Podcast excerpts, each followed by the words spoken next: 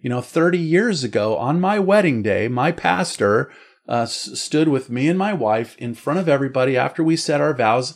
And then he launched into this interesting thing. He said at the end of it all, by the power vested in me as a minister of the gospel, and according to the laws of the state, I now pronounce you man and wife. And a change happened to me, a category changed. I moved out of the category of bachelor and into the category of husband. It's so crazy, guys. I really became a husband and everybody started acting like I really was a husband after that. it's it's crazy. Like I like is he let's get him under let's get him under a microscope and see if he's really a husband, you know. No, they they acted like I really had changed into a husband.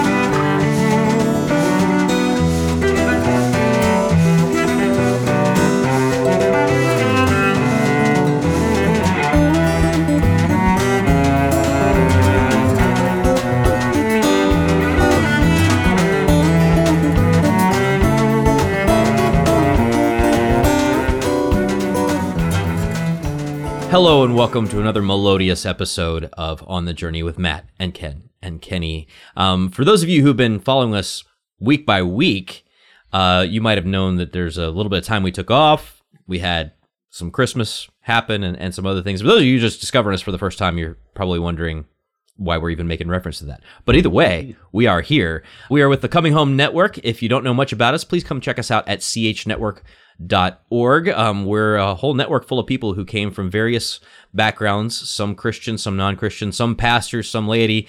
We all have ended up in the Catholic Church and we're kind of trying to share those experiences and those lines of reasoning. We have a community, an online community where we do that uh, kind of 24-7. That's community.chnetwork.org. And just so I make sure in the new year, we're sending people to the right website.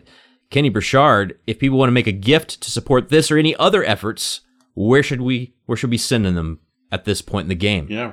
Right now, just go to chnetwork.org slash donate and everything's right there. We'd love we'd love to hear from you on that page of the website for sure.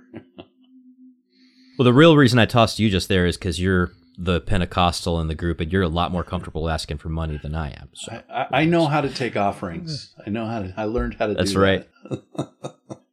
Well, that being said, uh, you know the the cool thing about this is that we try and make it available to people as much as possible, and uh, the generosity of a bunch of people has made that made that happen. Yes. Uh, we are talking about the mass, um, Well and we've been talking about it for a number of weeks, and a lot of different aspects of it. And today, I just want to kind of straight out of the gates. Most of the time, we talk about like our experiences, and we're going to talk about that a little bit today. But we're mostly going to be telling you like. Here's what the church has to say about this stuff because a lot of people are like, well, Catholics Yes. think this or Catholics think that. Today, we're going to be like pretty explicit about what the church teaches about these sorts of things. So, Kenny, if you could set us up. Yeah, um, exactly right, Matt. Today we're going to do our best to say what the church says about, especially the part of the mass that we're in right now, which is the liturgy of the Eucharist. And last in the last episode, which by the way, guys, good to see you again after such a long break. Um, but in in the last episode, we started this discussion, which really then was a high level look at the liturgy of the Eucharist, and we kind of went through the whole thing.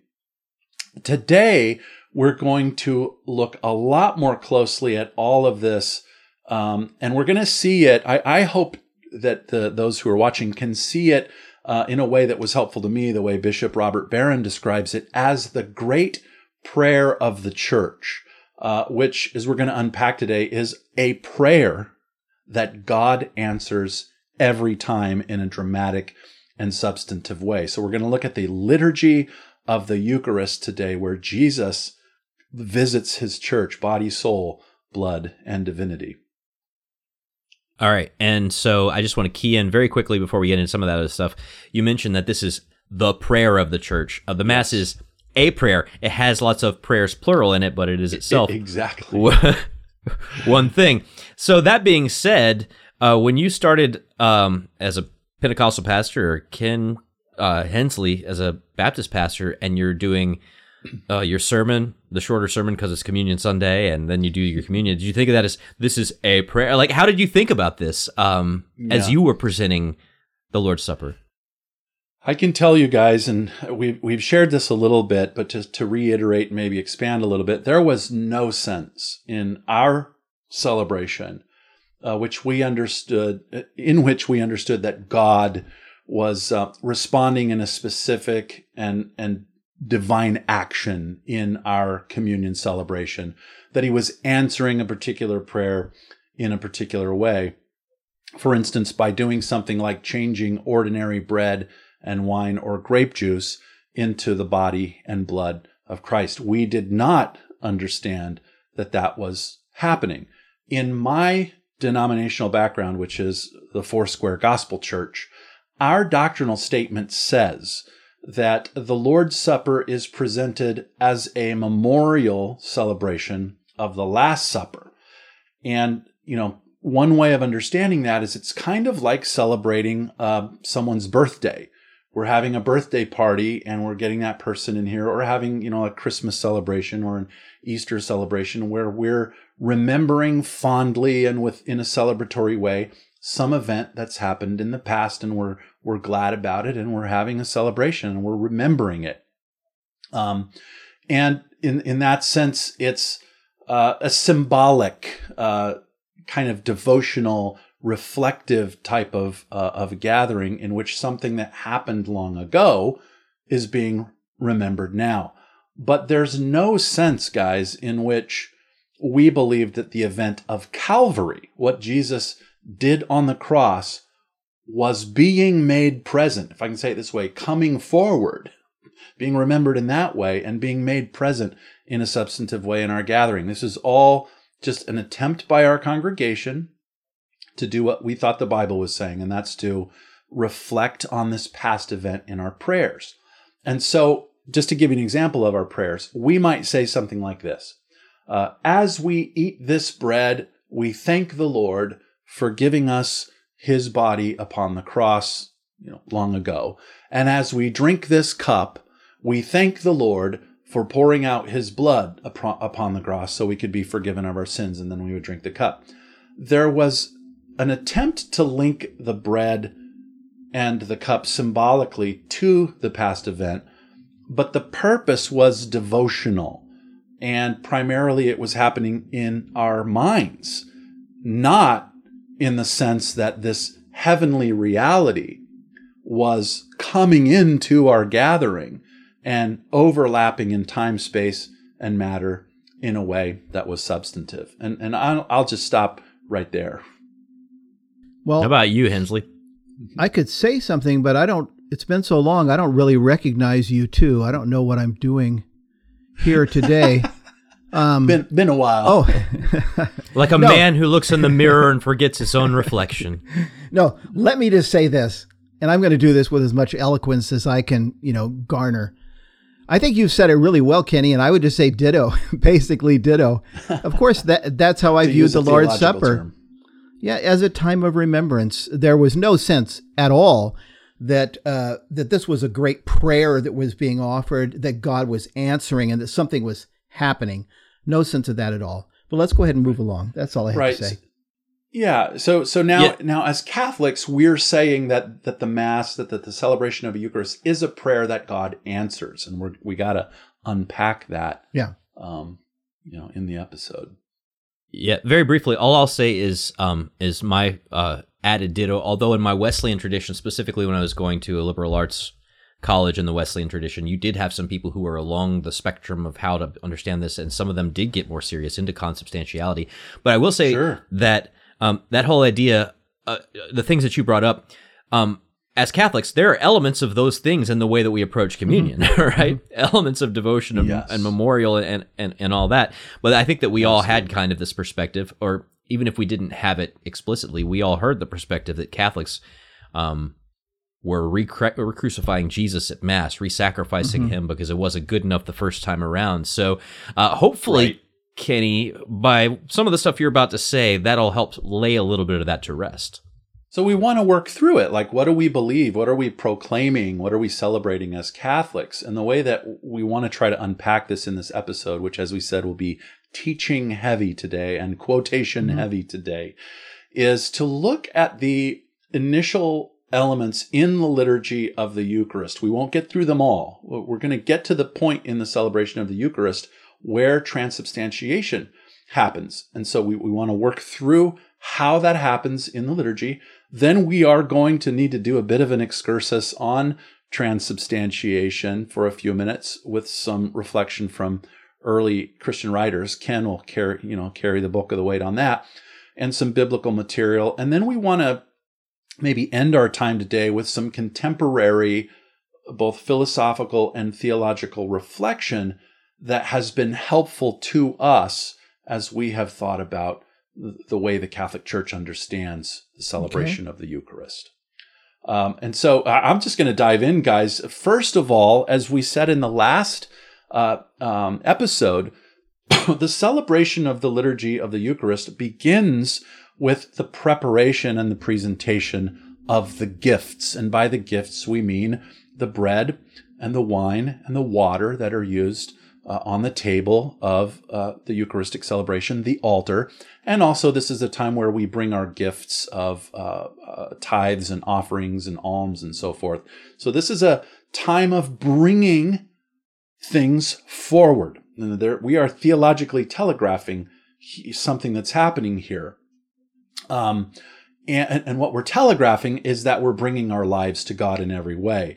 Uh, and, and, and I want to share just a concept here that was helpful to me because if you go to Catholic liturgy at this point, especially in the rite that we celebrate, oftentimes someone will, will walk forward with bread and wine and water, and the ushers will begin, you know, passing out baskets to collect offerings. There's something happening here uh, in which all of this bringing forth of gifts symbolizes bringing our lives to God. Now, I shared this with Ken yesterday that when I lived in Japan, I learned a word. Japanese people everywhere would say it just before they would take their first bite of food. They would hold up maybe their chopsticks and their dish and they would say, before taking their first bite, they would say, Itadakimasu, itadakimasu. And my wife, who I met in Japan, said, Do you know what that word means? Uh, I said, I don't, I have no idea. She said, It's kind of like saying, well, the sun was shining and the rain was falling on the field, and there was a seed in the field, and it got some rain and sunlight, and it grew, and someone came and tilled that up and nurtured it and then it, it it became mature and it was harvested and then it was taken to the mill and it was turned into you know what you're eating now on your plate. And someone prepared it and took it to the market and cooked it in a kitchen and brought it out and is sitting in front of you and itadakimasu is a way of honoring all that has gone into making this meal that's sitting in front of you possible well, in the same way, we are, by bringing our gifts forward to the altar, we're having, if I can say it this way, an itadakimasu. We're, we're bringing our whole lives and all that God has been doing in our lives up to this point, we're bringing mm-hmm. that all forward in the celebration of the Mass, in which we come to God through Jesus. Yeah, by the way, Kenny, if I can jump in here quickly, I just want to make a comment. This is why, as Catholics, we have no problem speaking of the bread and the wine as symbols of the body and blood right. of Christ. Now, um, I have a friend who's an evangelical, and we we got together for dinner a few weeks back, and and he he brought to me what sometimes Protestant apologists will bring, and that is they will assemble quotations from the early church fathers Especially, you find it'll be Origen and Clement of Alexandria, who were very allegorical in their interpretation. Right. Everything was symbolic. They will assemble some quotations from Origen and, and Clement of Alexandria mainly, where they speak of the bread and wine as symbols, or where they speak of the Eucharist itself as being symbolic symbols. And they'll use mm-hmm. this to argue against the common Catholic assertion that the early church believed in the real presence of Christ in the Eucharist. Okay, they'll say, hey, look at these guys, though. They speak of it as symbolic. Well, the problem, of course, is this, and I want to try and answer that quickly, is that Protestants who, that is, the kind of Protestants who hold that the bread and wine are nothing more than symbols throughout the Lord's Supper. They have to explain away the many, many, many passages from the early church fathers that speak so explicitly and clearly of the bread and wine becoming the body and blood of Christ. And so what I said to my friend was, you know what, as Catholics, here's the problem for, for you. As Catholics, we can accept both quotations. We can accept quotations Right. from the early fathers that speak of it as symbolic and quotations that speak of it as real. The problem that you have is that you can only accept the quotations that are saying symbolic, and you have to figure some way to explain away the ones that are describing it as real. And so I just want to make that point. When we receive the consecrated host and the chalice in the Eucharist, we are receiving signs. Looks like bread, tastes like bread, smells like bread, you know, put it under a microscope. Same with the wine. We are receiving signs, but these are sacramental signs, we remember. These are mm-hmm. what the Catechism refers to as efficacious signs. That is, they are signs that convey the reality to which they point. It's a symbol that is what it, Yeah. it refers to. Yeah. It- so, and the only thing I was going to add to this is the last time I saw you all, all in person. When was it? Well, and just as a background, uh, it was at our little staff retreat Christmas party thingy a little bit ago. Um, I'm starting to there's something that recognize really you. I, I- I am starting to recognize you now, Matt. I, I'm starting to recognize you. it's if you're confused which was. I'm the bald one.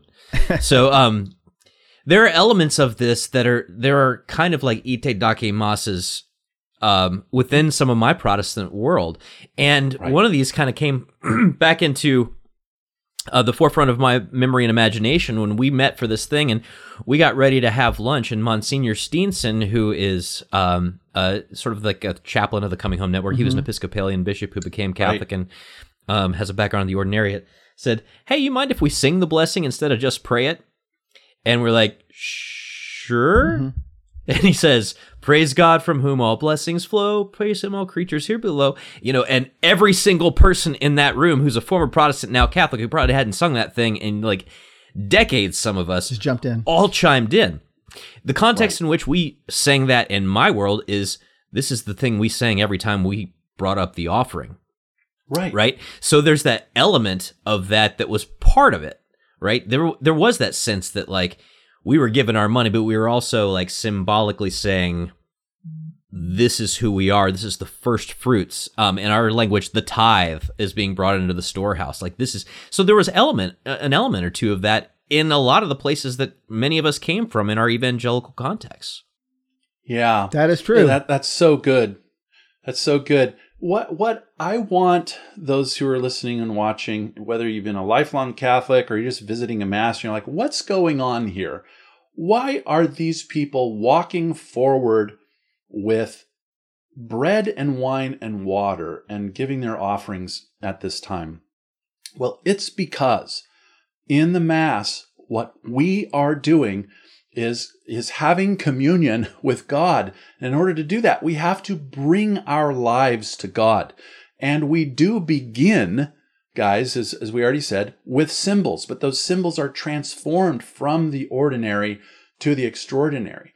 And so a piece of bread and a cup of wine symbolize, they really symbolize the fact that we've been out there working, We've been employing our gifts, our abilities, our time, our energy to take the things that God has made and make food out of those things. That is a, re- a representation, a symbolic presentation of the fact that this little piece of bread and this wine that I'm bringing to God now to be consecrated, to become extraordinary, is a way of saying, I'm bringing you my life, God. So if you're at the Mass now, next time you're at Mass and you see the gifts coming forward, you, you could just pray right there, and Lord, I bring you my whole life, even as these gifts are coming forward to the altar now. I'm, I'm presenting myself to you in this bread and this wine. Okay, so now as those gifts come forward, they're received by the priest who places them on the altar and he begins to, so they're presented first, prepared second. And one example of the prayer that a Catholic priest might say or pray during the preparation of gifts is a prayer over the offerings or a prayer of consecration. if you've been in the ordinary form of the Roman Rite, you've probably heard something like this. I'll read it now. The priest will say, Blessed are you, Lord God of all creation, for through your goodness we have received the bread we offer you, fruit of the earth. Listen to that now. Here's the theology fruit of the earth and the work of human hands. The first part there is, you know, our lives. God has uh, made all this. We've made it into food. We're bringing it to you, Lord, as the fruit of the earth and work of human hands. Now listen to the next part of the prayer. It will become, the priest prays this, it will become for us the bread of life, to which we all respond in the Mass, blessed be God forever. In, in a way of saying, you know, God's going to take this ordinary thing, this ordinary life, this ordinary bread and wine, and turn it in to something extraordinary. Now it's, it's almost Kenny this... as though you're saying, "Praise God, from whom all blessings flow." Exactly, exactly, and that's why. And this we yeah. want to say this over and over in this episode that this prayer of the church is a lot of prayers. And, and, and I'll say this over and over again, and God will answer every one of these prayers in the celebration of the Eucharist. Oh Lord, we brought you our lives. We brought you bread and wine. Turn it into the bread of life. God, God will do that in our midst, and we'll see it here in just a minute. Now, after the prayer of the consecration of these elements on the altar, the entire church begins to join in this great prayer at the priest's invitation. Most often it goes like this. Pray. That's the very next word out of the priest's mouth after all the gifts have been prepared are pray. He says, Pray, brothers and sisters, that my sacrifice and yours may be acceptable to God, the Almighty Father. In other words, he's inviting us into this great prayer. pray that God does something here. And we pray. Here's our prayer. May the Lord accept the sacrifice at your hands for the praise and glory of his name, for our good and the good of all his holy church. Now, like I said already, and here I'll say it again, it's a prayer that God answers because of what we've already learned. We're offering ourselves back to God through Jesus, and God is accepting us into his family through Jesus. And it's in this ritual action that communion happens between God and his people, both in heaven and in earth, by the way. The whole church, the heavenly and earthly church, is participating in this prayer. So, from the perspective of Catholic sacramental theology, the word communion here, guys, means all that it implies. Communion with God is really happening in this moment. We commune through Jesus with God. God communes through Jesus with us. And the sacramental place, the heaven and earth place where this communion happens is the bread and the wine, which, as the priest is about to pray, become the body and blood of Jesus. So that's where we're at in the Mass. There's the bread. We've prayed that God will accept the sacrifice. Let me pause. Any any thoughts? Well, one thought, Kenny, is this reminds me of a conversation you and I had a few months ago, and how important it is that that that the congregants actually say these words. A lot of people just want to stand there and be silent. That's not good. It's not right. Go ahead and express that. Right. No. Uh, yeah, I mean, we we we don't watch the mass. We're not spectators in right. the mass. We are participants. We are, yeah, listen to the priest and how he wants us to be involved. Pray, brothers and sisters. And yeah. then he says, my sacrifice and yours. This is uh, the whole congregation involved in this in this prayer. You you wanted to say something, Matt, or add something there? Yeah, the only thing I was just going to add is, um, you know, in relation to kind of what what um, Ken Hensley was saying, um, there's this sort of uh, I mean the the the Latin verb is assistere, right? Um, and the way that sometimes you'll hear older Catholics say that they assisted at mass, right? And mm-hmm. to a mm-hmm. Protestant, mm-hmm. they're like, that's confusing, right? It was confusing to me the first few times I hear it. What that means right. is basically like attend and participate. and so, um, and this is this is also a very important distinction to make. Like, um, and it'll come up in what you're about to say. Like only the priest mm-hmm. has the hands that have been anointed and blessed through apostolic right. succession to actually consecrate these things. But he still mm-hmm. invites us to say the we part at a whole bunch yes. of different places, right? Um, just like a priest in the old covenant would say, "Here I am for all the people." Mm-hmm. Right, and all the people mm-hmm. are kind of there saying, "All right, we're with you." right? I mean, right, it's right. a very it's very rooted in the way that God has kind of always worked with his people. Yeah, I mean, if you go back and you look at tabernacle worship in the in the book of books of Exodus and and Leviticus, people have to bring their sacrifice to the tabernacle. Um, it's and they're involved. They are very much involved in the in the entire action of atonement and of fellowship and approach to God. And this is, again, telegraphed and ex- explicitly presented in the language that's used in the rite, in the celebration. This is why Father, you know, the priest will say, Pray, brothers and sisters, my sacrifice and yours. So I encourage anybody who's watching, participating in a liturgy, not to be mm-hmm. passive. Say every word, pray every word. It's your um, liturgical place to be involved in this. Okay. what I want to do next, guys, and Ken, hopefully this will help me do it quickly, is I actually want to use as the source for everything that I'm about to cover section 79 of, or paragraph 79 of the Roman Missal in the general instruction for for the Roman Missal. You can, if you go to your, your church, you can say, "Hey, Father, where's the Missal?" Turn to page, uh, turn to paragraph seventy nine in the general instruction, and you can read the what the church teaches about what is happening.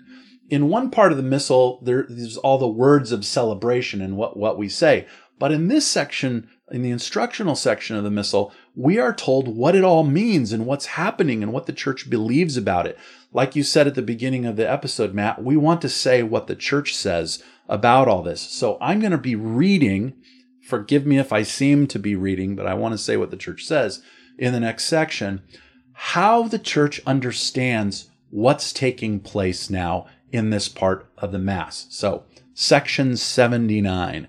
Uh, never forget that. And, the, and in letter A of section 79 is called the Thanksgiving. Let me read it. It says, quote, expressed especially in the preface, that is of the prayer, in which the priest, in the name of the whole of the holy people, get that, everyone's included in this, glorifies God the Father and gives thanks to him for the whole work of salvation or for some particular aspect of it according to the varying day, festivity, or time of year. And so uh, that's that's as much as I want to say uh, right there, or, or is it? Uh, da, da, da, da, da. Yeah, my comment right here. As the priest leads us through the next section, he again draws our attention to the communion that's happening and all that will continue to unfold more and more with a prayer of thanksgiving. Uh, Eucharistia. This is the prayer of thanksgiving, which begins like this after, after we say, May the Lord accept your sacrifice. The priest says this The Lord be with you. We say, and with your spirit. He says, Lift up your hearts. We say, We lift them up to the Lord. He says, Let us give thanks to the Lord our God. We say, It is right and just. Pause right there to unpack that.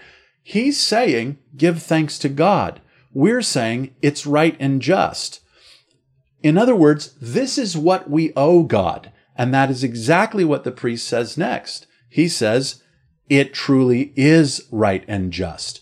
And then he turns his attention to God. He says, it is our duty and our salvation. In that sense, he's saying it's our duty to present ourselves to God in this thankful way. And then he begins to do it.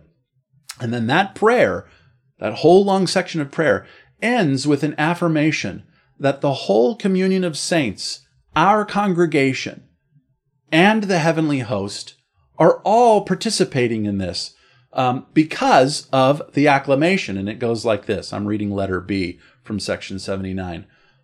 The acclamation by which the whole congregation, joining with the heavenly powers, sings the Sanctus, Holy, holy, holy.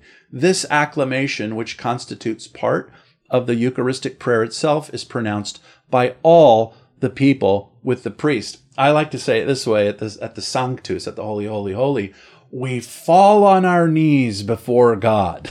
like what some people say, oh, we kneel. No, we fall on our knees before God, who's holy, who's coming into this gathering of his people with his real presence. What else? What's a more proper response at this point in the prayer than to fall on your knees before God and proclaim how holy He is. And then, while we're on our knees, letter C on section 79, the epiclesis says this. Well, before I say what it says, epiclesis, guys, a word that we used, uh, learned before, epi, upon, uh, kaleo, kalesis, to call, to call upon, to call down upon. If you're in the Mass, you will see the priest at this point extend his hand over the chalice and over the, the bread, the host. Uh, he'll extend his hand either both together in a triangle or one hand, and he will call upon the Lord. Here's what the general instruction says The epiclesis, in which, by means of particular invocations, we'll come back to that in a minute, the church implores the power of the Holy Spirit, that the gifts offered by human hands be consecrated, that is, become Christ's body and blood, and that the unblemished sacrificial victim to be consumed in communion may be for the salvation of those who will partake in it. in other words, what did we already say? It's a prayer that God answers.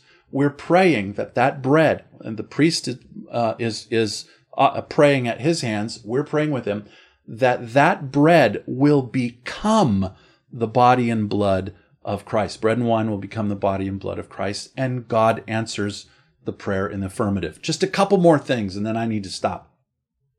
After the epiclesis, we have the institution, narrative, and consecration by which, by means of the words and actions of Christ, now Jesus is going to get involved uh, the actions of Christ, the sacrifice is effected, which Christ himself instituted during the Last Supper when he offered his body and blood under the species of bread and wine, gave them to the apostles to eat and drink, and leaving with the latter the command to perpetuate the same mystery. What is all that? It means that the priest is going to quote word for word the words of Jesus at the Last Supper. And then the last thing I want to say here before we move on is letter E, the anamnesis or the anamnesis. This is the Greek word for remember or remembrance. It's the opposite of amnesia. It's total recall. That's about what's uh, is uh, what's about to happen in our gathering. Total recall is about to happen. A- anamnesis is about to happen. Here's what it says by which the church, fulfilling the command that she received from Christ the Lord through the apostles, celebrates the memorial of Christ, recalling. There's the word the church uses total recall, recalling especially his blessed passion, glorious resurrection, and ascension into heaven. So now it's at this point in the celebration of the Eucharist that something has changed. We are no longer talking about simple bread and wine anymore when we look up at the altar. Now we're saying that that bread and the wine in answer to a prayer or in the last episode by God through the prayer of the church at the hands of the priests have in the priest's words become for us the body and blood of our Lord Jesus Christ. I need to stop talking for a minute. Take a drink. All of that is to say that we have been praying together and, and God has been getting involved in our prayer. Uh, we're acknowledging through all these prayers that, that God is doing something uh, miraculous in our midst. So I I want to get some of Ken's thoughts on this as well. This is a very uh, it's a very interesting reflection you've shared, Kenny Burchard, uh, on how the church invented this process in the 1300s, you know, and has decided to formalize this. Except this is the thing, right? And we've talked about this in a whole bunch of different places. Um, and well, we'll we can talk about it more. But this is how Justin Martyr, in that big long passage that Ken read at the beginning of this series, talked about the same thing, right? It's not like this Yes. is something that that's that's that's new to the process. The other thing that I was reflecting on too, as you were bringing up the epiclesis, and I can't remember in which capacities I've had this conversation with you publicly and privately, so forgive me if this is a repeat. But, you know, I remember in the Church of the Nazarene, we'd have revival services like once a quarter. We'd invite some evangelist in and we'd have Tuesday through Thursday, him preach three nights of sermons and he'd pray that the Holy Spirit would come. We'd pray in preparation that the Holy Spirit would come down. And Right. hopefully that happened, right? Hopefully it happened. But you as a Pentecostal, when you prayed, you prayed in expectation because there's a promise that the Holy Spirit made to you. And that's what's happening here in the Mass. That's why, you know, among other things, Pentecostals kind of get this once it clicks in Yeah. ways that other Christians don't necessarily do. Because when you're calling down the power of the Holy Spirit, there's a level of expectation that you're holding up your end of the promise and the Holy Spirit's holding up the Holy Spirit's of the promise. so, yeah. Yeah, I, I and I know we've talked about this before, and that's why I say Pentecostals especially should have no problem with this. I mean, I remember you know back in the days when I was a, a vineyard guy, um, which was the really the first group of Christians that I hung out with. We would sing this old song. I, I don't remember who wrote it. It might have been John Wimber. I don't know. Forgive me, charismatics, if I'm wrong. But we would sing, Come, Holy Spirit, hear us calling. Come, Holy Spirit, hear us calling. Like we, we, and we'd sing this over and over again. Come, Holy Spirit, hear us calling, hear us calling to you. And now I look at that and say, well, what did you expect to happen? You know, like, like, did you expect God to answer your prayer, come, Holy Spirit? What was he going to do? So I look at, at now as Catholics, what I have just read out of the instruction of the Roman Missal is that the whole church is praying with the priest, kind of like that old song, Come, Holy Spirit, hear us calling. And we're asking God, we're asking heaven and earth to be joined together in the body and blood of Christ in our midst. And as Catholics, we expect God, not only expect, but believe that God answers that prayer every single time we get together and celebrate the Mass. All right. So then the question becomes, Kenny, uh, how do we know that that's true? All that stuff you just said, these are all beautiful words and uh, poetic and um, you know appealing to the power of Christ. But how do we how how do we believe that this actually happens? Yeah. We so what we want to do with the with the time that remains is is is answer that exact question in summary. How is it possible for us to say that God is answering this prayer that bread and wine may become for us the body and blood of Christ? How do we come to accept that something like this is is really what's happening? And so I'm going to just I'm going to pass the ball to Ken because I've been talking a lot now and and Ken has a lot of material that he's developed and, and unpacked before. So, uh, Ken, Well, the- you you the- take this next section. Okay, so a lot of teaching, a lot of reading from the missal, from the instruction, from paragraph seventy nine, um, and now we're going to try and cram a little. We're going to try and we're going to try and cram a little of apologetics into this because you know the question is why do we believe this or how did we come to believe this? Now, Right. this is a subject I want to say to those listening and watching. This is a subject that we devoted a number of episodes of On the Journey with Matt and Ken to some months back. In fact, if you want to get the whole story, you need to look you need to watch episodes 35 through 44. 35 through 44 where we covered this in great detail. But um, I will try to just summarize very briefly here uh, how it is that I personally came to believe in what is referred to as the real presence of Christ in the Eucharist. And I'm really just giving the steps to sort of, just sort of, uh, uh, you know, laying out the, you know, just the, just the, the basic steps without being able to fill them in too much. Okay. Um, it, it began for me, you guys, really uh, when I read the early church fathers and I read the works of great early church historians. I could see that the church from its earliest days believed in the things that you're saying here. It believed in the real presence of Christ. It believed that in the Eucharist, bread and wine are changed and become the body and blood of Christ. And I'll just give two quotations here. But for instance, St. Ignatius, okay, he's the bishop of the church in Antioch. He's a disciple of the Apostle John himself. He's one of the earliest post apostolic writers that we have. His, in his letter to the church in Smyrna, Ignatius mentions a certain group of people whom he clearly conceives as being outside the fellowship of the Catholic Church. In fact, they're Docetists. There are those who believe that Jesus did not actually come in the flesh, he just appeared to be a human being. But listen to how he describes them at one point. He says, They abstain from the Eucharist and from prayer. Now I'm doing a little reading. Because they do not confess the Eucharist to be the flesh of our Savior, Jesus Christ, which was offered for our sins and which the Father in his goodness raised up again. They who deny the gift of God are perishing in their disputes, okay? They they they do not confess that the Eucharist is the flesh and blood of our Savior Jesus Christ. And this is from a man, okay, imagine me back then, all right? I'm reading this stuff for the first time. This is from a man who learned his doctrine from the same person who wrote the fourth gospel, okay? From the Apostle John. Okay, and then there's St. Justin Martyr. Uh, here's a passage that uh, Matt referred to uh, a, a, moment or two ago. This is written around 150 AD.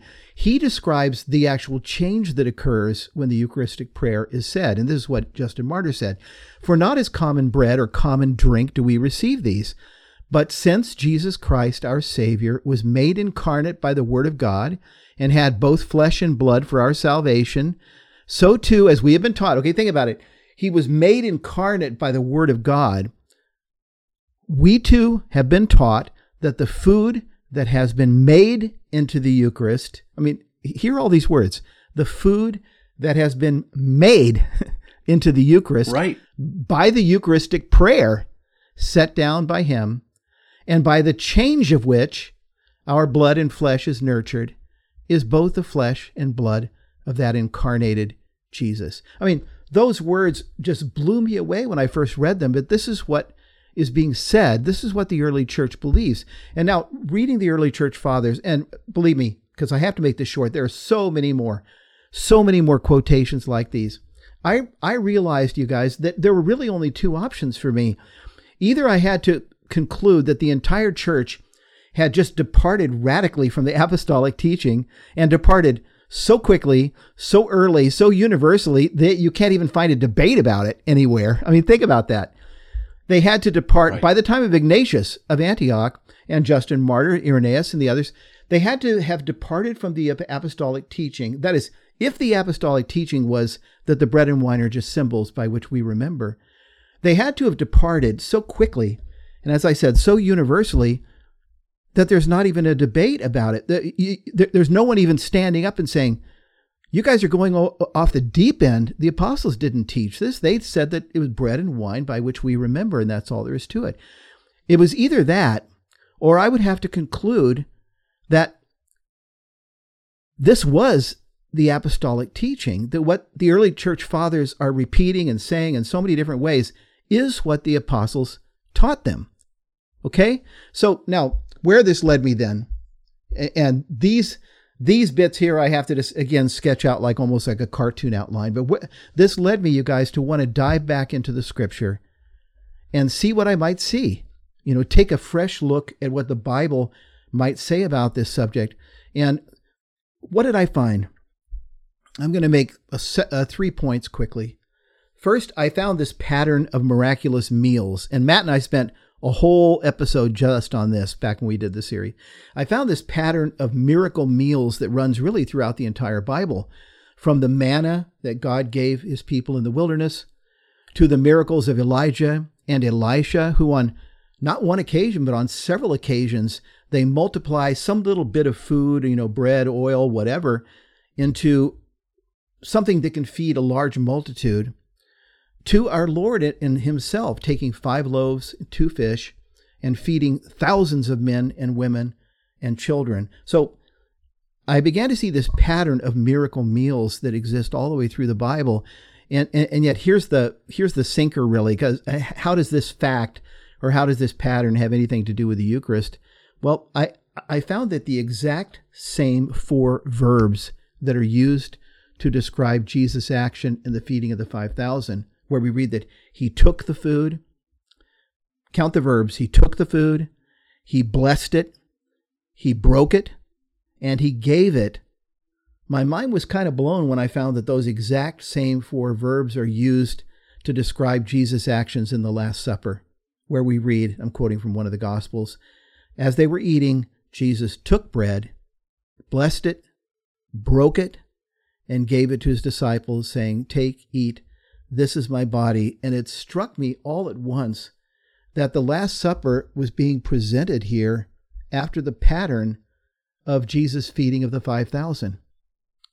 It, it's being presented to us as, as another of these miraculous meals, you know, in line with the manna, Elijah, Elisha, the feeding of the 5,000, another one of these miracle meals in which some kind of a miracle is taking place.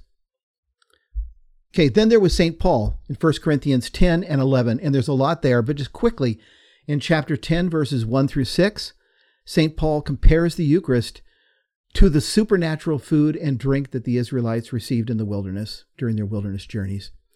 In chapter 10, verses 16 and 17, St. Paul tells us straight out that when we share the bread and the cup in the Eucharist, we are participating in the body and blood of Christ. We are sharing in the body and blood of Christ. And then in chapter 11, verses 27 through 32, he warns his readers that to receive the Eucharist unworthily is to sin against the body and blood of Christ. Notice he doesn't say it would be to sin against the bread and the wine, which are symbolizing the body and blood. It is to sin against the body and blood of Christ. And then, of course, finally, there was the bread of life discourse in John chapter 6, where Jesus announces that he is going to give his body and blood as food and drink for his disciples. And he insists, and he insists repeatedly, I don't know how many times, I haven't counted it. Repeatedly, he insists that his disciples must eat his flesh, must drink his blood. He even allows many of those who had followed him to walk away rather than explain simply that he was only speaking symbolically. You know, I'm, I'm, only talking symbolically. He doesn't do that. Well, for me, again, I've summarized here in about five minutes um, a, a, number of episodes that we that we did in detail when we did a series on the Eucharist, Matt and I. But for me, you guys, th- all of this added up, and there's more. But this added up to the conclusion that the faith of the early church was not a departure from the teaching of Scripture, but flowed uh, naturally from the teaching of Scripture and simply made explicit in all these beautiful quotations from the early church, was making explicit what is presented in the New Testament in a more implicit and veiled way, meaning that no one comes out in the New Testament and says, bread and wine, we bring them forward, prayer of consecration, they are changed. That, that doesn't come out explicitly. It is explicit in the early church fathers. And my conclusion was no, they were not departing from the faith. In fact, you cannot find a debate in Christian history, a serious debate about this issue until I believe the ninth century. And there was no one, uh, there was no body of Christians, no denomination, if you will, within Christianity that taught that the bread and wine are merely symbols and remain symbols throughout the Eucharist until Zwingli in the 16th century. And uh, just one more point. By the way, when we speak of the prayer of consecration and the change that takes place, I just want to highlight we're not talking about magic words here. Uh, we're not talking about some incantation, you know, being mumbled in Latin, of course, being mumbled over the over the elements. um, we're, what we're talking about is God's power to answer the prayer of the church that He's given us and and to give us what he's promised. That's what we're talking about. But anyway, in a nutshell, looking at history and looking at the biblical material, these are some of the the the reasons that I came to believe in the church's teaching on the Eucharist, the real presence. And I know you wanted to add something, Kenny, from a more philosophical uh, point of view. So go ahead, and take it away. Unless someone wants yeah, to comment on on uh, that. Let me pause before I go on to that, Matt. Anything you want to jump in there with first? But two quick things, just on the on the question of magic. Bear in mind that magic typically or, or witchcraft is, um, I want this thing. I am going to control the elements so that I get these things. for myself, right? It is you putting yourself in dominion over supernatural forces, whereas this is us being obedient to a supernatural uh, order and promise. But the, I mean, there there are a hundred ways, and I would very much encourage people to go back. Ken did an awesome job of exploring um, this question of, of what the Eucharist means to Catholics um, in nine episodes. Uh, just to sum up one little piece of it, you know, we always talk about John chapter six and Jesus saying the eat my flesh and, and drink my blood um, thing a couple of times, but I would refer people back to John chapter one in light of what you just said, um, Ken. And when John says that the word became flesh, right, and dwelt among us, he this is just a couple sentences before he says, uh, in the beginning was the word and the word with was with God and the word was God, and that through him all things were made. Flip back to Genesis 1. How does God create? He speaks things into existence. He says, Let there be light. John tells us that when God the Father speaks those words, it is the second person of the Trinity that is manifesting that. Fast forward to the Last Supper, that same person of the Trinity, now incarnate, is saying, This is my body. And you're telling me mm-hmm. it has no power then? Like, yeah, I mean, there's right. just a hundred things. Yeah a hundred things to reflect upon in, in regard to that, but that's just a couple as you were going back through it. Those are so good, Matt, and they they actually provide awesome segue into kind of where I at least I would like to end today with some of the more theological slash philosophical ways in which we can answer. Well, how can you say that bread and wine became the body and blood of Jesus? I, I just want to remind everyone of the thing that we said at the very beginning of this episode, and that is that the Mass is a prayer. Like, I love what Ken said about it's not magic words. Well, how can you say all this happened? Because we have prayed the prayers that God Himself has given us in the words of God that God has given us, in the words of Jesus. And as Catholics, we believe that God, who tells us to pray these prayers, answers them. Like He, he really does. He really, really answers them, not just in our minds, but in the world of time, space, and matter. Um, but still, our, our contemporary minds struggle with this. I admit that it was in some ways hard for me. Like so many people, I did a lot of reading, you know, when I was looking at Catholic theology. And I want to share for anyone who might be helped by it an insight that was most helpful to me. You guys know things resonate with different people in different ways. So this may or may not be helpful. But personally, when I was trying to understand transubstantiation, I read, among other things, uh, Bishop Robert Barron's book titled Eucharist. And in there's a section in the book, guys, where um, he unpacks this helpful philosophical perspective, which I had heard before, but I'd never really seen it uh, uh, applied to theological things.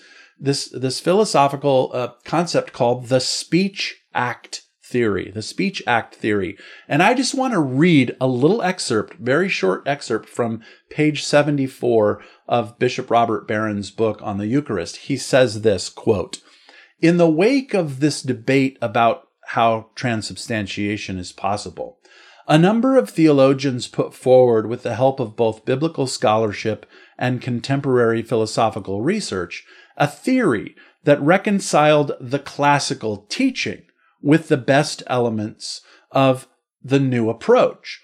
Much of this centered around a consideration of the power of the divine word. Pause. Matt, that goes back to what you said.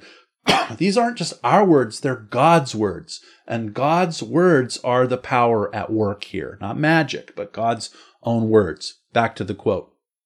The philosophers J.L. Austin and Ludwig Wittgenstein remind us that our words can function not only descriptively, but performatively as well. And then he gives some examples. On the one hand, the words, that house is blue, indicate a state of affairs, but the words, you're fired, when uttered by one's superior, do not simply point out what is the case. They change what is the case. Similarly, if a properly uninformed and deputized, uh, sorry, uniformed, if a properly uniformed and deputized officer of the law were to say to you, you're under arrest, you would in fact be under arrest precisely through the power of his pronouncement. Or if a properly designated umpire were to shout, you're out, as a major, at a major league baseball player slid into third base, the unfortunate player would, in fact, whether he liked it or not, be out. The umpire's verbal expression having objectively changed the flow of the game. We can, in Austin's famous phrase, do things with words. A close quote there. And I was sharing with Ken yesterday when I was talking about this quote, what happened to me on my wedding day. You know, 30 years ago on my wedding day, my pastor uh, s- stood with me and my wife in front of everybody after we said our vows. And then he launched into this interesting thing. He said at the end of it all, by the power vested in me as a minister of the gospel, and according to the laws of the state, I now pronounce you man and wife. And a change happened to me, a category changed. I moved out of the category of bachelor and into the category of husband. My wife moved out of the category of fiance and into the category of wife. We became those things as a result of all of this liturgical action and these sacramental realities, realities, and the speech action, I will say, of the pastor who's going on and on about his authority to say things. And I really did, you know, it's so crazy, guys. I really became a husband and everybody started acting like I really was a husband after that. it's, it's crazy. Like, I, like, is he, let's get him under, let's get him under a microscope and see if he's really a husband, you know? No, they, they acted like I really had changed into a husband as a result of, of all this. So that just for, for my part, guys, was so helpful to me. And as you said, Matt, we're, it's not our words, it's God's words. Even our prayers are the words of Jesus. And I'll, You know, I'll what just I'm- stop right there. What I'm thinking, Kenny, is I'm I'm glad that I don't have that power when I call you an idiot. You know, You don't have that power. well, but to take it back to that question of power and authority, well, since you brought up baseball, this is a great example. As a Cincinnati Reds fan, if we're playing the St. Louis Cardinals and uh, you know, one of them slides into second base and I can see that the tag got there before the runner did. I can yell, he's out at the screen. Yeah. Right. Um, Right. The manager of the Cincinnati Reds and perhaps the whole dugout, dugout can like jump and cheer and yell, he's out. Right. Um, Jeff Brantley on the Reds radio broadcast and say, that guy's out by a mile. But only the umpire can say, right. he's out and it works right mm-hmm. so there's it's the same thing when we go back to the idea of assisting at mass we're there we're participating we're offering ourselves Right. together with the mm-hmm. priest but the priest's hands are the ones that are consecrated so, so Yes. that's that's the operative Exactly. And even in our prayer, we say, May the Lord accept the sacrifice at your hands. We're mm-hmm. acknowledging that the speech act theory, just like, you know, in, in anything where words accomplish things, there has, there's a, la- there are layers of things that have to be in place. Has to be the right person at the right time in the right Yeah. circumstance, saying the right words in the right way.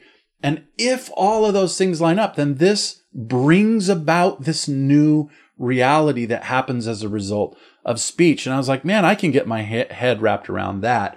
And I just wanted to sh- share that, you know, for those who are, are watching with you guys. Very that, that really helped me a lot. yeah i mean if i draw a cartoon bat on a piece of paper it's just a picture of a cartoon bat if commissioner gordon flashes an image of a bat in the sky batman becomes present there's no such thing as a perfect Well, you know analogy what? but like there's certain things i just don't have the authority to do you know what? We're getting really refined in this discussion, but but let me just come out and say, I promise you guys, I will never call you idiots again. Okay. I mean, just in case, that. just in case I have more authority than I think I have. Any parting words before No. we wrap this up? Because we've covered a lot of ground uh, No, I think that hopefully clarified. a I few think that things. is helpful. I think that looking at early church history, looking at the biblical material, looking at theology, and this this added, you know, aspect can help us to understand. Yeah, I, I agree. It can help us to understand how such a thing can happen, especially if God is the one speaking the words. Back to the incarnation, yes, yes, back yes. back back to Genesis one one and John one one, back to creation, back to the incarnation. Those are my parting words. Amen. Well, once again, gentlemen, we have spent an hour talking about a section of the Mass that's about four minutes long. So uh, this is a, another opportunity for us to kind of like step back and think about like where we're going next. There's a whole bunch of stuff that happens in the Mass afterwards, but I hope that the people who've been watching this series on the Mass that's hours upon hours long aren't thinking like the Mass is hours and hours. It's just a, there's just so much richness, so much to explore. Yes. Uh, and so hopefully this has helped give a little clarity to that. Um, if By you want to watch way, Matt, previous by- episodes in this series, By the way, Oh, Matt, I do have to insert one thing. Uh, My church never sang the doxology when we brought forward our our um our, our gifts, our offerings. We sang "Can't Buy Me Love" by the Beatles. Oh, well, that's why ecumenism is harder with a person like you. So, Anyway, but check out previous episodes in the series at chnetwork.org. We had a whole on the journey page there with um a hundred and some episodes at this point. Uh, check those out. You can also check out our online community. We're actively involved in there. Um, there's questions going around. There's a lot of people who are at various stages in the journey you can interact with. Um, maybe someone who's a step farther down the road than you, um, or maybe someone that you're a step farther down the road from and can per- perhaps help out in some way. That's community.chnetwork.org Uh, there if you want to find out uh, more about how to involve with that. And i will at least get the donation page website right at chnetwork.org slash donate if you want to make this and other uh, resources from us possible at no charge to the people who come seeking help from us. And so many of you have done just um, really humbling work to, to make that happen so thank you for that i'm matt Swaim ken hensley kenny burchard thank you again we'll talk to you next time good day, around gentlemen. Bless you guys. Bye bye. Bye.